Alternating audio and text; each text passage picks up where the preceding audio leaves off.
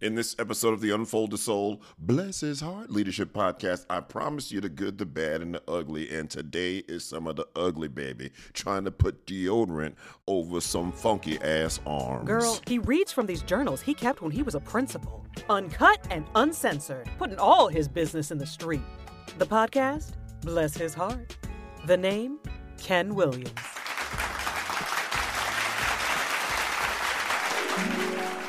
I got terrible sleep last night, which did not help with the quest to get up early today. I really need to squeeze out more hours out of my day, and arriving to work early just gets me off to a better start. Anyway, once at work, things went pretty smoothly, except my head custodian informs me that one of his custodians was asleep for well over an hour. Kids were involved in testing all morning, so it was relatively quiet. Now, I know you waiting to hear if there's more to this journal entry, but there isn't. That was it. But I promise you on the other side, I'm going to pull some things out of here that will make it worth your time to listen to today's episode.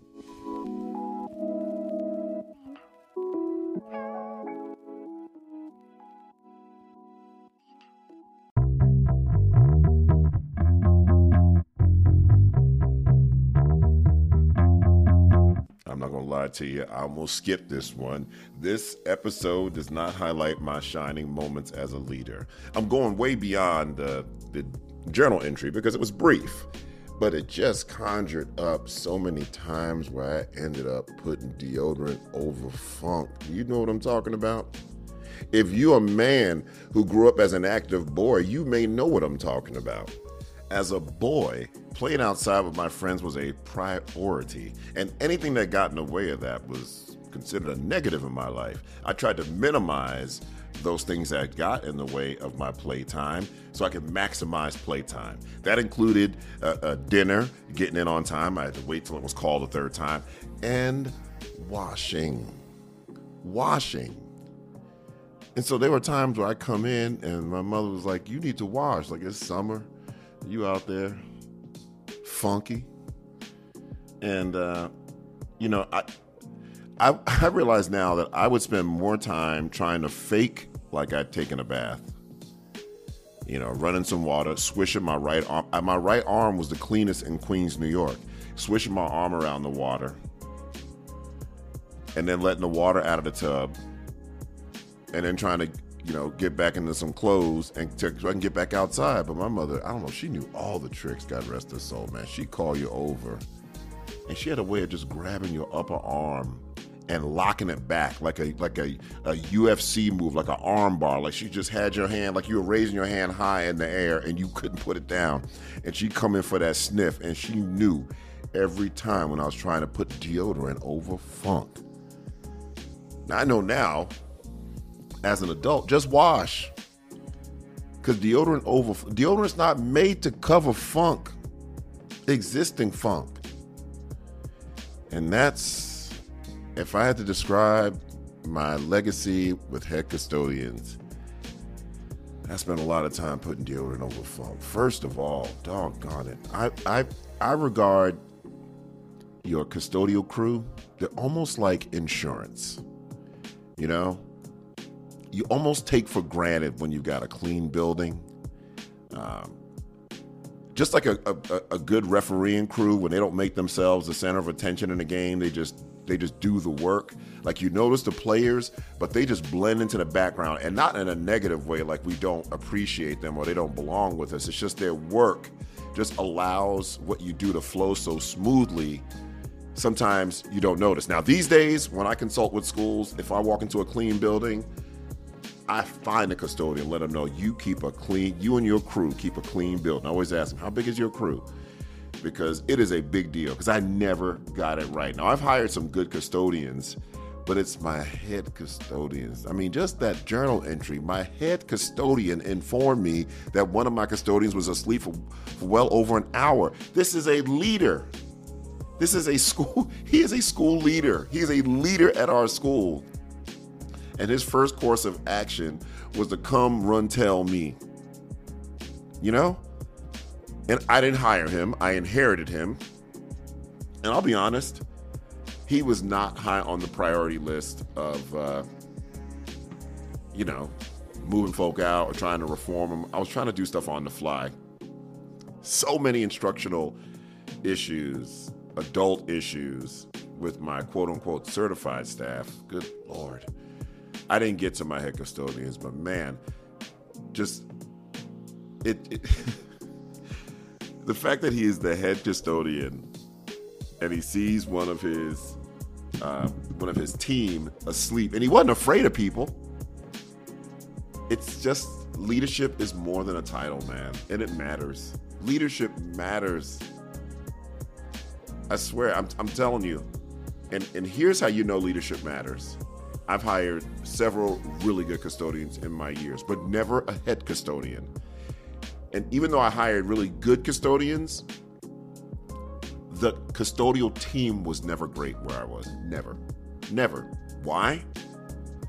Because of the head, the leader. The leader sets the tone. And there are times when, you know, I, I wondered if I was dealing with fifth graders on a playground the way they would bicker like kids. But it all started at the top. So, you know what I'm gonna do? I'm gonna take a few minutes and we're gonna do. I'm gonna do some bitching and moaning here. I'm gonna give you some history about how my deodorant over funk and my history with custodians. So I just, goodness, man, if you can't get the leadership right, it just the organization just never thrives the way it needs to.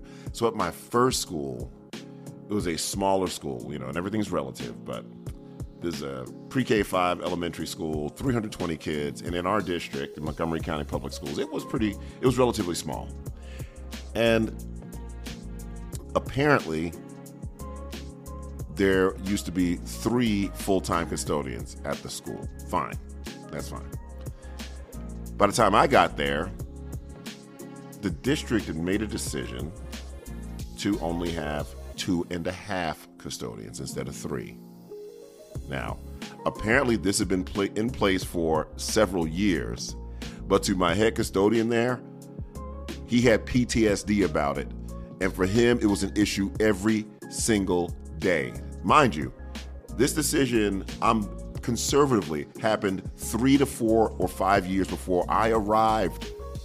But upon arrival, it's one of the first things I heard from him. And he was a cool cat, you know, smooth, little little slow moving sometimes, but he got the job. But you know, he could, he could do the job, but he never got the job done because he was so bitter about them cutting them by half a man that it seemed like he was out to prove that our building could never be completely clean, if you understand what I'm saying. I'm sure you're trying to figure out how I'm going to make this connection in learning loss, but but here it is. I know my head custodian um, didn't have negative intentions. We got along just fine. He just convinced himself that there was no way that building could ever be completely clean due to the cuts they made. Now, fact is, it could have been clean. Absolutely. But in his mind, he decided that these circumstances impacted results so much that there's no way they could ever get the building clean. And I hear the same type of talk with learning loss. Like we've almost decided that this year's, this generation, this year's students can never achieve at high levels because of learning loss. And I hear more talk of this not based on evidence, just based on perceived trauma, perceived disruption, perceived loss. And what, what we don't realize is, is what we focus on grows. And so when we're projecting we're projecting brokenness onto students in subtle and overt ways, we've got to be careful about that. Because again, and if you follow my videos, you know I've talked about this. I don't hear anyone talking about how poor this uh, last year's crop of new teachers are, or how poor or underprepared last year's crop of school leaders, new school leaders are. I don't hear anything about that. What I hear is the opposite that if you're a new teacher, excuse me, and you came through the pandemic, well, damn, what, what can't you do? And if you were a school leader who took on a school during the pandemic and you came through and you coming back, shit, what, what can't you do? That's what I hear about adults. But with students, it's almost like we're subconsciously deciding they're never going to be all they can be this year because of learning loss. And what it does, even though none of us say this out loud because it's really not a conscious thought, but it's really a subconscious thought, is we have uh, co signed on the excuse. We co sign on the excuses. And then what does that do for you or to you? It dampens your creativity, your drive, innovation, problem solving, all those things. It lets us off the hook. It lets us off the hook. And again, we can't have it both ways. We can't keep celebrating how adults are better on the other side, but our kids are broken. It's just another built in excuse. Check my video out from this past week about educator martyrdom. It's another form of it. That's what my custodian did. He made himself a martyr. He made himself a martyr. And so, please stop using learning loss as an excuse as to why kids can't learn. Because the most dangerous part of that is that if, if you decide it, then you're right. So please stop using that as an excuse. And let's leverage our collective expertise and deliver on that promise for kids. And so it was almost like if, if, if he ever got the building, him his crew got the building really clean, then it would prove that the county was right, and I can't prove the county was right, and therefore I'm going to half ass it in just enough areas so that we're never pristine. And if it were just him, you know, that'd be one thing. But his young nephew worked there too, and my God, man, the absenteeism. Here's another lesson, leadership lesson I learned, and is my man T. I'm gonna just call him T.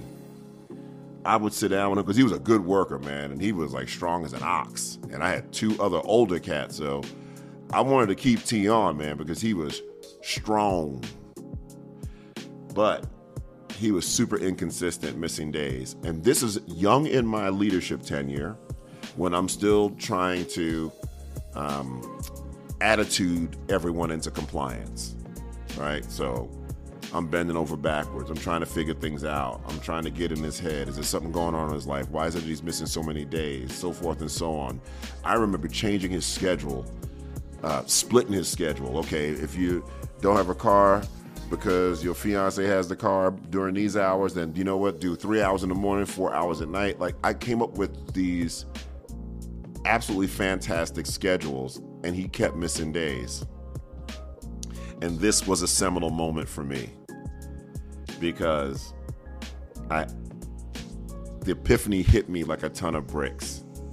And I looked at him, so I learned a couple of things. One, you can't want something worse than somebody somebody else wants it. You can't want it bad enough for somebody else. You can't. It's impossible. Whether it's parenting, leadership, collaboration, you can't want something for someone worse than they want it. And that's what I found. I'm sitting home on weekends and after work doing these uh, different configurations so he can, work, you know, he's able to keep his job because of course I got the sob story about all the debt and blah blah blah, and he's got to work. But again, but you bullshitting, like you're not coming in, but then you giving me these sob stories, and I still had, you know, I was still trying to, you know, the likability and everybody likes. So the first lesson I learned was, and it, ironically, it happened right in front of him because I'm sitting at the desk, I'm presenting one more fucking plan for him to get to work on time and and thrive in this job and he was still screwing up. And I just had this moment. I looked at him and I said, Hey, you know what? It just dawned on me.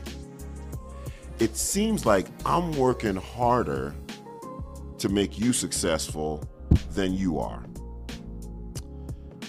So here's what we're going to do the next time you miss a day, I'm going to fire you. And that was the end of the meeting. And he uh, didn't miss any more days after that. I mean, he, he just didn't. He, he wrote out the rest of that year. But it just hit me, man. It's like, what am I doing?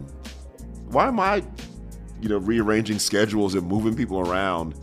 Uh, you can't want it worse for someone. You can't want it more for someone than they want it for themselves. That's lesson number one. Lesson number two is much like last week with the devil you know versus the devil you don't. You, there's a point you got to put pen to paper, baby. You got to put pen to paper. You got to put pen to paper. Oh, God. One more story. So the other custodian there, so there are three of them, right? Two and a half in terms of hours to FTE, but three total. And the other one, Lord, this bastard, he was, I could just tell back in his younger days, he was strong. He just looked like just stocky. But by the time I got there, you know, you're custodian, man. It's a physical job. And his ass was just shuffling around. And I don't mean like elder shuffle.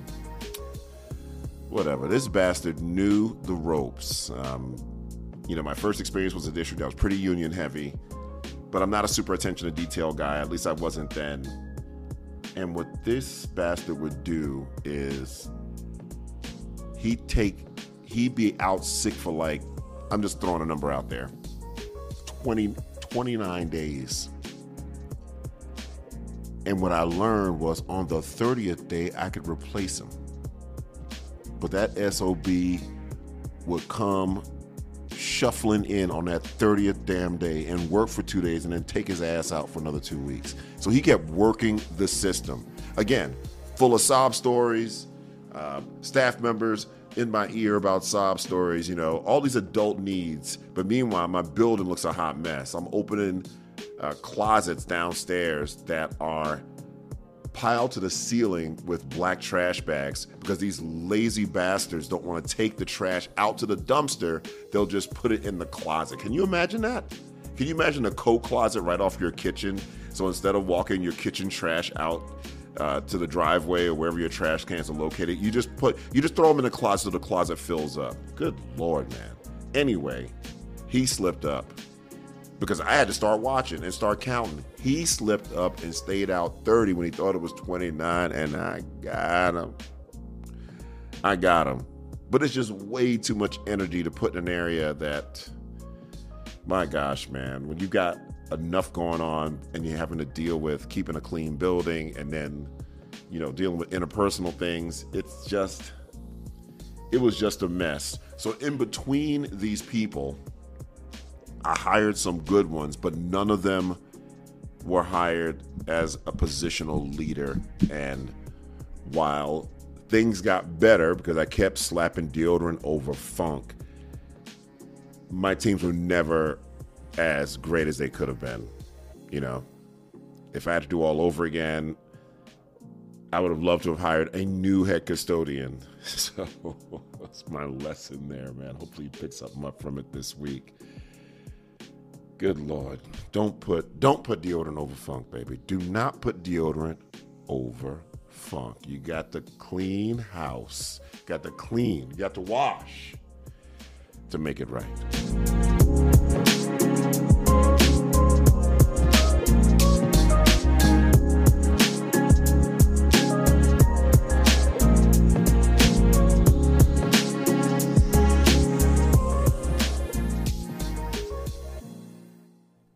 I got a book coming, baby. My first solo author published book, Ruthless Equity Disrupting the Status Quo and Ensuring Learning for All Students will be out in December of 2021. Go to ruthlessequity.com to find out more. That's ruthlessequity.com. On the next episode of the Unfold the Soul, Bless His Heart Leadership Podcast, you can pass them up, you can pass them across, but you can't pass them down, baby. You you cannot, cannot pass them down. You've been listening to the Unfold the Soul, Bless His Heart podcast with Ken Williams. For more information about Ken, visit unfoldthesoul.com.